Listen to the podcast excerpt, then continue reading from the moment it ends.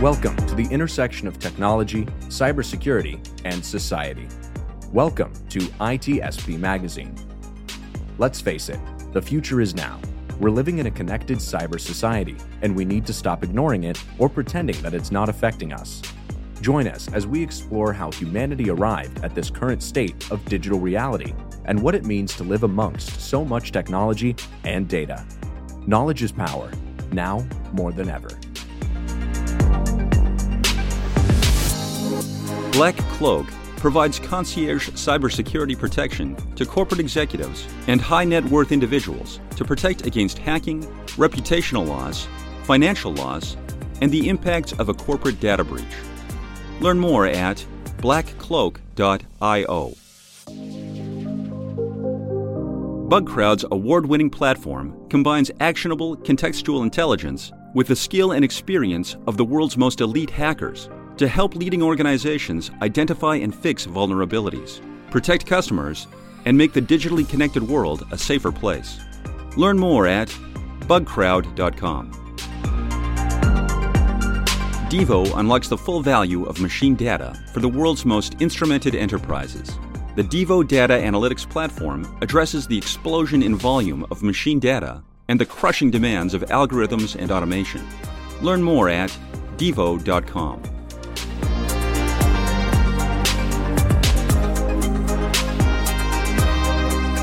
All right, here we are in Redefining Society on ITSP Magazine with me, Marco Ciappelli. Just got back from RSA conference, so I'm fresh into cybersecurity talk, and we will maybe touch on that a little bit. But the focus of this conversation is actually about a magical city that somewhere exists in between technology, reality, and uh, I don't know, fantasy. I, I'm I, I'm big in fantasy, so I'm gonna start it like this but the truth is that the, the city is there.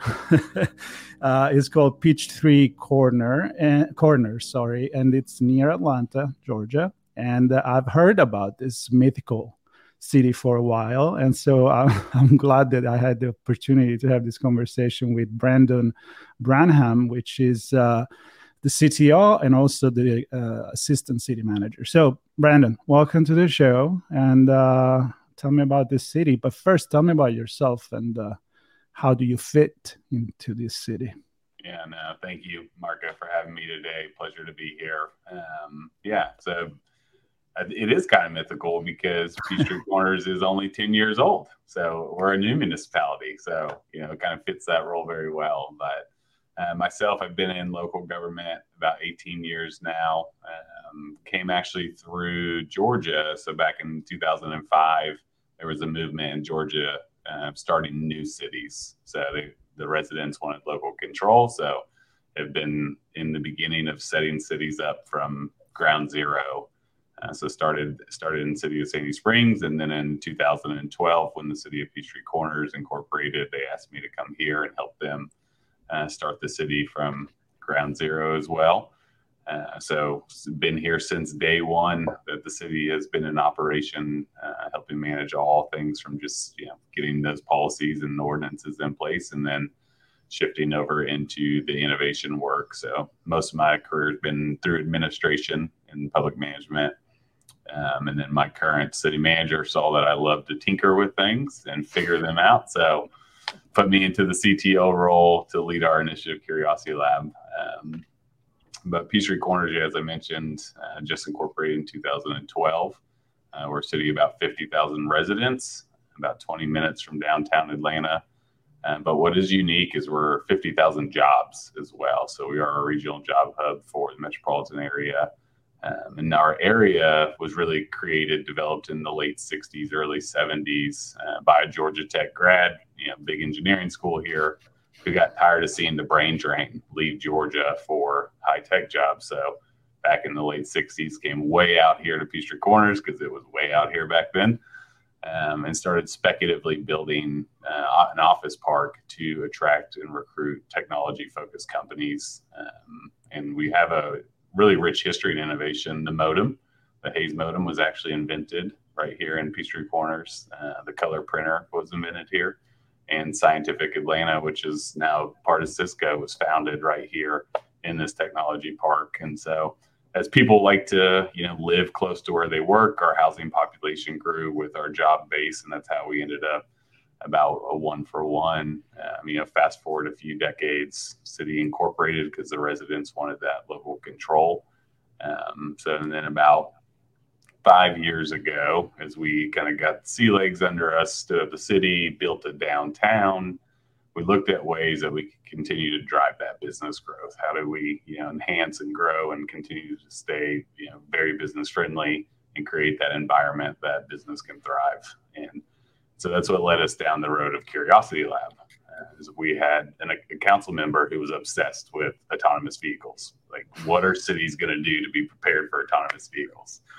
Uh, so just got the curiosity, no pun intended, you know, stirring in staff and, and us going out. So we started doing some research and we found that there wasn't a purpose built facility taking use of public infrastructure in the day-to-day lives of real people that companies could come and partner along uh, the city and start to deploy and test and develop these emerging technologies in smart cities and IoT in mobility. Uh, so we took a three-mile section of roadway, put in the supporting infrastructure, dedicated lanes for advanced autonomous vehicles, fiber, partnered with T-Mobile from a 5G perspective and then you know put all that infrastructure in and then opened it up to the private sector to come and use free of charge. Come you know let's hang these devices let's work together let's integrate it into the public space.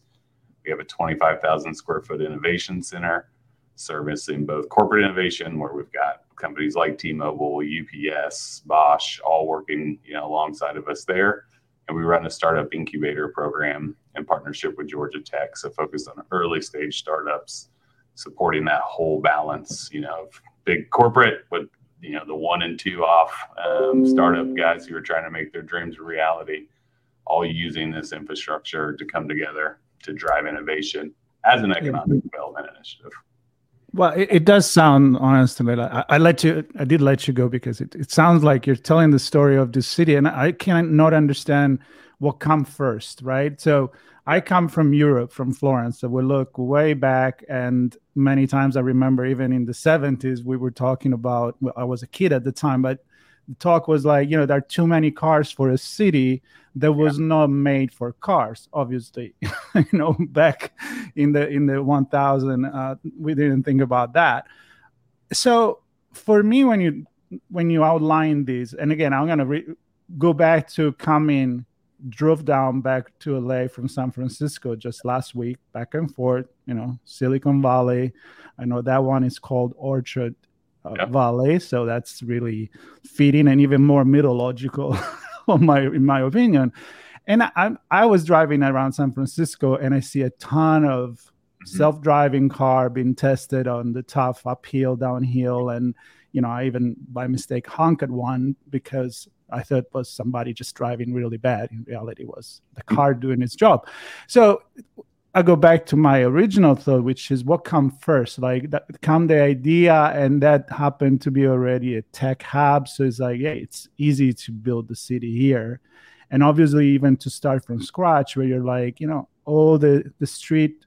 Um, all the 5G, all the stuff that you need to to create a lab from scratch sounds like a lot easier than just converting and i'm not just going to go to paris or florence even a city like new york or again san mm-hmm. francisco mm-hmm. okay. they're not thought for that yeah so what's your what's the yeah. philosophy behind that yeah so no it was definitely a conversion obviously not as dense as uh, a new york or a san francisco but all of your existing infrastructure was there your roadway was already there your sidewalks already there your street lights are already there um, we like to refer to ourselves as that walk phase of crawl, walk, run, right? You've got great closed facilities like M City where you can go and test these out in a mock city, but then you're not right. You're not ready for San Francisco. So where's that in between step? And so we saw that opportunity to retrofit existing infrastructure for these emerging technologies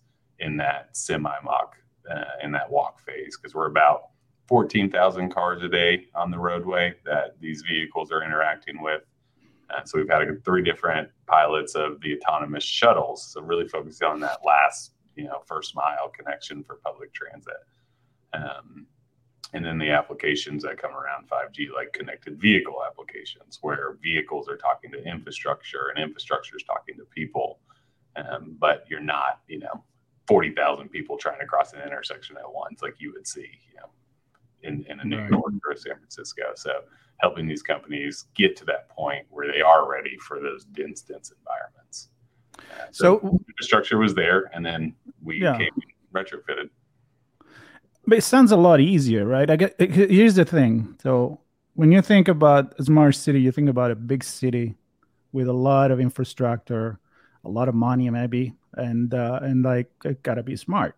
But the complexity, right? I mean, just think about all the old stuff that is yeah. in there, which is kind of cool, right? But you know, the old metro, the old tubes, the old sewage system. It sounds a lot easier to just start from, from scratch. It is. No doubt that is one of definitely hands down one of our advantages of what we've been able to do. Um, and but what we try to help other cities do right is when they do come to these challenges of how do we implement this technology because companies understand and we understand like you've got to figure out a way to integrate legacy systems like we got to go from analog to digital. How do we get there? What's that path to get there? Um, so we stand up, you know, opportunities for them in the transportation space or in the building to where they can start to play around in those, you know, analog type systems as they transition into the digital. But yeah, part of being new is we can move very quickly, right? So we can get things on, we can get them moving, we can get them testing, and you're not having to deal with you know, no fault to their own, but they've had decades of, you know, government that have just taken on more and more services. Whereas new, we, we haven't had that. So it creates a lot of flexibility for us to be able to help, you know, bring that private public sector together. Yeah. And when, when I say easy, easier, I, yeah. I don't want to like diminish what you're doing. I just say, you know, comparable to yeah. something else. But yeah. I, I, I love that. And I, I love that it just fit the idea of, the lab, right? The lab you test, and then when you reach a certain goal, you make it viable for others. So. I, I, absolutely love that. And I, am ser- seriously thinking the audience is wondering what does smart city means. Yeah. Um, you know, we hear about that. So maybe some concrete example, like a case study of what what is now. And and you know, I mean, we've been talking about smart cities for a while. So, what, what is today, 2023, that will fit your vision definition of smart cities and some examples so people can say, hey, that sounds really smart, or well, that's kind of dumb. Yeah. I don't know. Yes, I know. Favorite question, right? Because you can ask that to 100 yeah. people, you get 100 different answers. Um, yeah. But right, it's the it's the ability to take you know technology to improve a service or an efficiency of the government or improve the life of your resident. Um, cases that we that we've been piloting right in a couple areas. We've heard of smart parking for a long time, but how do we use that? How do you take that out of the core where it's not a revenue generator, but it's an enhanced service to your constituents? So we built our downtown, as I mentioned, in 2019. We hold all of our concerts there. We've got a two acre green that we we're drawing about three to four thousand people to a concert. We've only got thousand on-site parking spots. So how do we use this technology? So we worked with T-Mobile, Cradlepoint, and Bosch to deploy a camera system across the facility. So now we know every spot is it available, is it not, and we communicate that through an application to our residents so they know before they come they can look up and they can see hey there's 10 spots left am i going to get it probably not. So let me go ahead and go to overflow. So right, that's meaning a couple different initiatives. It's providing enhanced service to our residents so they don't have a you know bad experience coming to an event, and two cutting down on emissions because they're not sitting there driving around looking for that spot. They know exactly where to go uh, through those. Brings in a security layer for our public safety department uh, if they need it.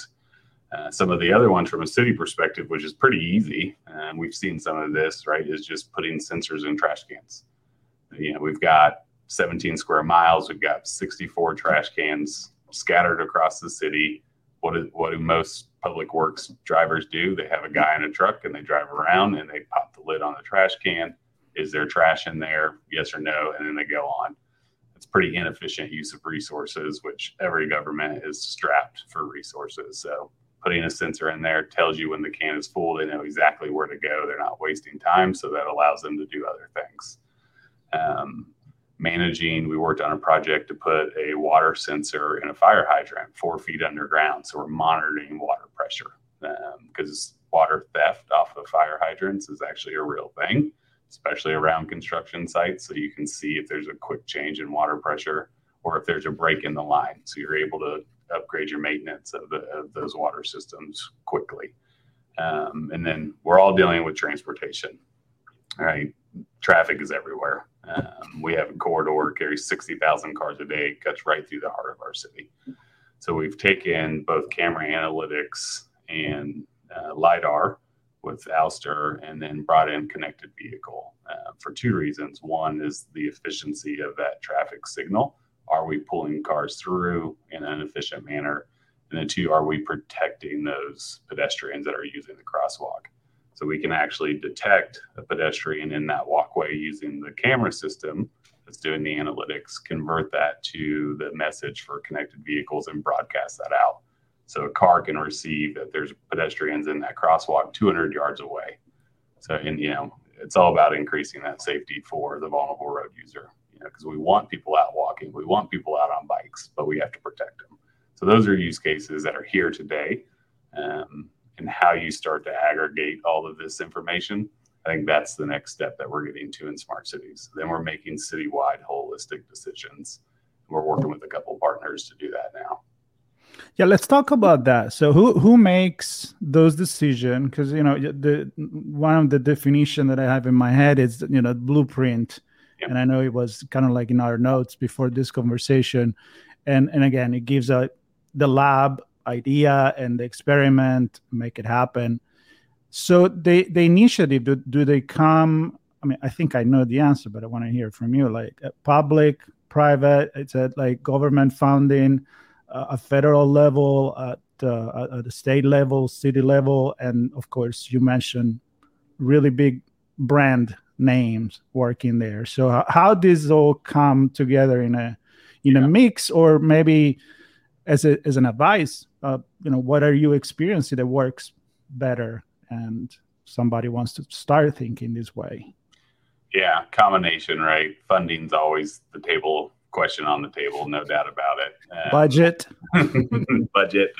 Can we do this? Um, and i think that's where right the financing models have started to really change to outcome based right? So in the in the companies are starting to see that.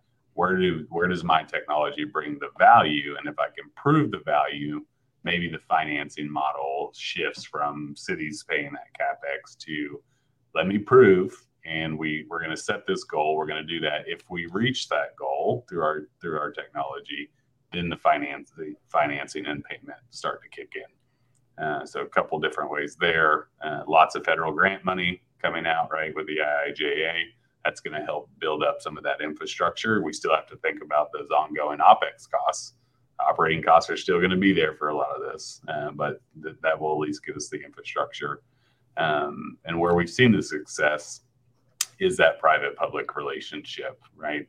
Because um, companies are looking to innovate to solve problems, but you need the support of the local governments to do that. And so when you bring those two together in environments, create those environments that those conversations are open, that there's value for both sides of the parties, you'd be surprised how much they're willing to help assist in some of these projects. Yeah, uh, show me the money, right? so uh, that, that that's an interesting thing. I have a few questions, but I want to leave it to to the end when we can talk a little bit more about the citizens and the benefit of living there in you know in the in the city of uh, with the Wizard of Oz that control everything. Um, but but let's talk about budget. Let's talk about uh, perception of return on investment, and also maybe uh, the role of yeah. I mean, look again. I I talk a lot with cybersecurity. So yeah. the CISOs sit on the table, at the table with the board and now the conversation it's thankfully now more about i'm going to scare you so yeah. much that you're going to have to pay, but I'm going to tell you that security is an investment, and so is technology eventually. We already know that. But when we think about city, many times, and especially me coming from a very you know bureaucratic, you know Europe, which is getting a lot better, by the way, it's more like yeah, well that's business and that's politics. That takes way longer. There's different kind of you know exchange that needs yeah. to go there. Um, but we also learn that if you run a city like a business, yeah. then everybody benefit out of that. So what are we learning that based on your experience and other in your position that I'm sure you you, you talk with other uh, city managers? Oh yeah, definitely. We're it's a very tight circle uh, yeah. with all of us here, and I think in return on investment, it's always a challenging question for local government because every community is unique, right? And and what their residents and taxpayers expect is different. And so those those returns on investment are going to look very different depending on the community that you're talking to. Um, you know, are we putting ourselves in a position that we're not having to increase the tax base for our residents, right? So if you're if you're leaning forward to be a business friendly environment, that helps offset that opportunity over there. Uh, so those are returns investment and Curiosity Lab because it's about economic development. It's about growing that job base. That is one of our key markets on what we're looking at for our return on investment. Is us leaning forward in innovation, opening the doors for companies to say yes, we want to be a part of that ecosystem. If you think about Silicon Valley, right? It's a combination of a multitude of companies that wanted to be a part of the synergies that were happening between each other. And so that's what we've been able to try and create here. We've been very successful in that. Um, actually, have a Silicon Valley company opening their East Coast headquarters here, Intuitive Surgical. Uh, they make a Da Vinci, a robotic surgery assisted device, oh, yeah. Yeah. bringing 1,500 jobs, $650 million R&D campus to Peachtree Corners. And they said because we were open to that, you know, private public interaction, the partners we pull together creating those collisions between companies. That was the final reason they chose us. Um, so that's our return on investment. Um, other cities, you're gonna right, they're gonna be looking for mobility options. Are you bringing the right mobility options to the to them to move around the city? Right, Houston launched a massive e-bike share program, because that's what their community look for. How they're measuring the success of that, right, is through the ridership and the locations how does that interact with their other transit systems uh, so just depends on you know the the project and the community on where that return on investment's coming from transportation's tough right um, when traffic engineers say they made a 4% increase in flow of traffic that's a huge step but to the public they're like i still set at that red light so it's you know it, it is a challenge. So the communication to the community is huge. We do a lot of our outreach, right? We hold community events where we bring this technology there. The autonomous shuttles are open for the community to come take a part of, to be a part of those experiences. Because in the end, you need that public support. And the number one measurement for any government is did our elected body get reelected? Mm. And that's a measure of success. Uh, and we have fortunately, knock on wood, all of our elected body has been reelected for the last two two election cycles. So I think those are ways you can measure that. Obviously, we all know government and politics is a thing, uh, but you can use those measurements to see, you know, is the progress that we're making here having that impact on the community. Yeah, that makes sense. Uh, so l- let's look at this same thing, but from the citizen perspective. So those are the ones that elect people there. They'll, they'll be happy about what you're doing or not. And you know, there's always going to be somebody that's not happy. I, you know, I, have been around long enough to, to know that. But I, I do think that even if many times you you have a resistance towards innovation, then eventually you see that it does work. That that you know even that four percent in a larger scale, it's it's big you know, it's, it means you're sitting instead of. I mean, I live in LA, so it tells me about you know four yeah. percent. That's I'll take that uh, on the 405. But so the, the, the the citizens what's what's their reaction and i don't know if it's the right question for you because i'm assuming that it, it's kind of like again the people that live there they choose there maybe they they you know they don't deal with the change but they come into the change i don't know if it makes sense but in a bigger picture let, let's let's abstract from your own experience. How do you measure success not from a government side not from a business side but from again the citizen side? And is there a trade-off and we can talk about uh, cybersecurity here and security and privacy maybe because there is this idea that oh god cameras everywhere. First time i went to singapore i was like okay that's kind of weird but I talked to people there, and they're like, "Well, I feel safe. I feel mm-hmm. secure. I'm cool with that. Uh, an accident happened. Cops don't even show up. It's it's all on camera." and I was like, "Wow, this is kind of weird." But they loved it, I guess. So, how is uh, the perception of the public and the security of it? Yeah. Is that a trade-off? No, great question. Right? We never get complaints ever you know, it's just utopia. Oh, I'm moving there, by the way. no, yeah, it is right because there's always another you know pothole that needs fixed. There's always a sidewalk that needs improved. There's you know there's always these requests that come, um, and so I think twofold, right? Is the development that comes around to support those day to day interactions of cities, right? Is your city growing? Is the resources from the private sector giving your residents what they want.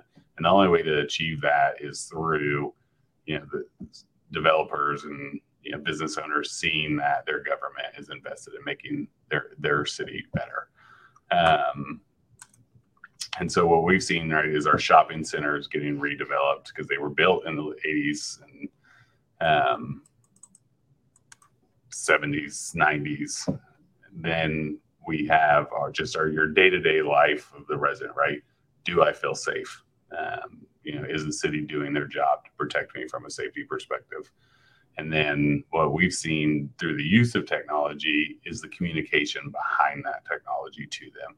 So, did we roll out license plate readers? Yes. Uh, we put 50 of them across the city, but communicating the benefit back to them uh, about that use of that technology, what it's done to help protect and, and serve them in return, um, is we've got positive feedback from the citizens around that area, around that that innate nature of safety. Um, cameras, great question, right? PII is something we all we all think about, something we concern about. Uh, we have taken the process of you know going through the NIST standard uh, for data privacy and security all around the focus of PII because none of us want to feel like we're walking into Skynet, right? We want we want we wanted to know that we can go and enjoy public space without that fear of that. Um, and so we built that into our cybersecurity and our security plans uh, of how we do that. And then cybersecurity has to be at the forefront of all of this, right? As we get more and more connected devices across the city, this has to be at the forefront of everything we're doing, whether it's the vendor, is security built into the product? How is the network being managed as it continues to grow and to expand? Uh, so, all things that have to be layered into the entire approach of how we, we consider what these technologies bring to a smart city. I think if you do that and you communicate it to the citizen, that's where I think a lot of times government, we as government tend to fail as we go out and we implement, and then all of a sudden we get all these complaints. But walking with the, with your citizens there, communicating it with them, you'd be surprised how that feedback changes from the citizen back to the city because they're a part of it, right? Most of us are afraid of what we don't know. So if they know and they're informed, it changes that dialogue. True that. That's that's one of my main reason why I want to have this conversation and I want yeah. people to listen and understand and not be afraid of it, but be also participant into say, well, here's where we need to draw a line. And you know, this this is about our privacy, about our identity, and I mean, we can go philosophical in this how the concept of privacy has changed, identity has changed, and we'll we'll give away anything for ten percent discount anyway. Uh, I know you're busy. I, I just want to finish with one last question, unless there is something you want to add. And by the way, for all the uh, listener, there'll be notes. And I know you have a beautiful city uh, website. I did the, the, the drone tour. That was very. I think that's how I come up with the idea of this imaginary fantasy city because really cool with the river that goes through it. Uh, the future. So I want to. I it wouldn't be my episode if I wouldn't ask about what the future looks like and uh, what, what do you see that to be? I mean, are we already in the future? Um, where would you like it to be? And uh, and do you think every city uh, would would embrace what you guys are doing at any level, uh, even around the world? I'm, I'm sure you talk to not just to the U.S., but oh, yeah. know, we, we mentioned Singapore, we mentioned Europe. Um, so, what's your thought on the future? Yeah, no, great question. And speaking of cybersecurity, so I'm going to have to apologize. Our cybersecurity team is putting through a patch, so I may be rebooted. Okay. Uh, but no, I think it's the future. I think it's right. We're seeing cities start to really embrace data, and you're seeing cities hire data analysts and chief data officers because cities have an enormous amount of data. But how are we using it? I think mm-hmm. that's where the future of smart cities is going to start to change. Is the use of data to change the day-to-day operational aspect for our community. And every department starting to talk to one another especially you think these large large cities how do you start to get them cohesively working together? And data can be that string that ties all of that together. The technology's been here right? Now we're starting to deploy it. Let's pull it all together and really start to move these initiatives forward from a data centric approach. I think that's where the future goes Cool. Yep. A lot of data, a lot of AI to put it into, and it's all about how you manage it. All right. So before you get booted here out from uh, for a patch, I'm gonna thank you for these. Uh, I, I, I, look forward. Actually, maybe in the area sometimes in the summer. Maybe I'll I'll come and visit uh, Peachtree Corners. That'll be kind of fun. And uh, thank you so much for all you've uh, shared with us and I'm afraid you're already frozen there. So I'm just going to close this by myself. Apparently, there was a patch going on on uh, on Brandon um, uh, office and uh, city government uh, building. Uh, that's technology for you. We're talking about technology, and we we got disconnected. But anyway, I want to thank again uh, Brandon Branham and all that he shared with us, and I invite everybody listen and watch the video or listen to the podcast to look at the notes and uh, learn more about this and subscribe. Stay tuned. Follow us on all social media. This is the Redefining Society podcast on ITSP Magazine with uh, Marco Ciappelli and just me right now. So, again, see you later. Thank you for listening. Bye bye.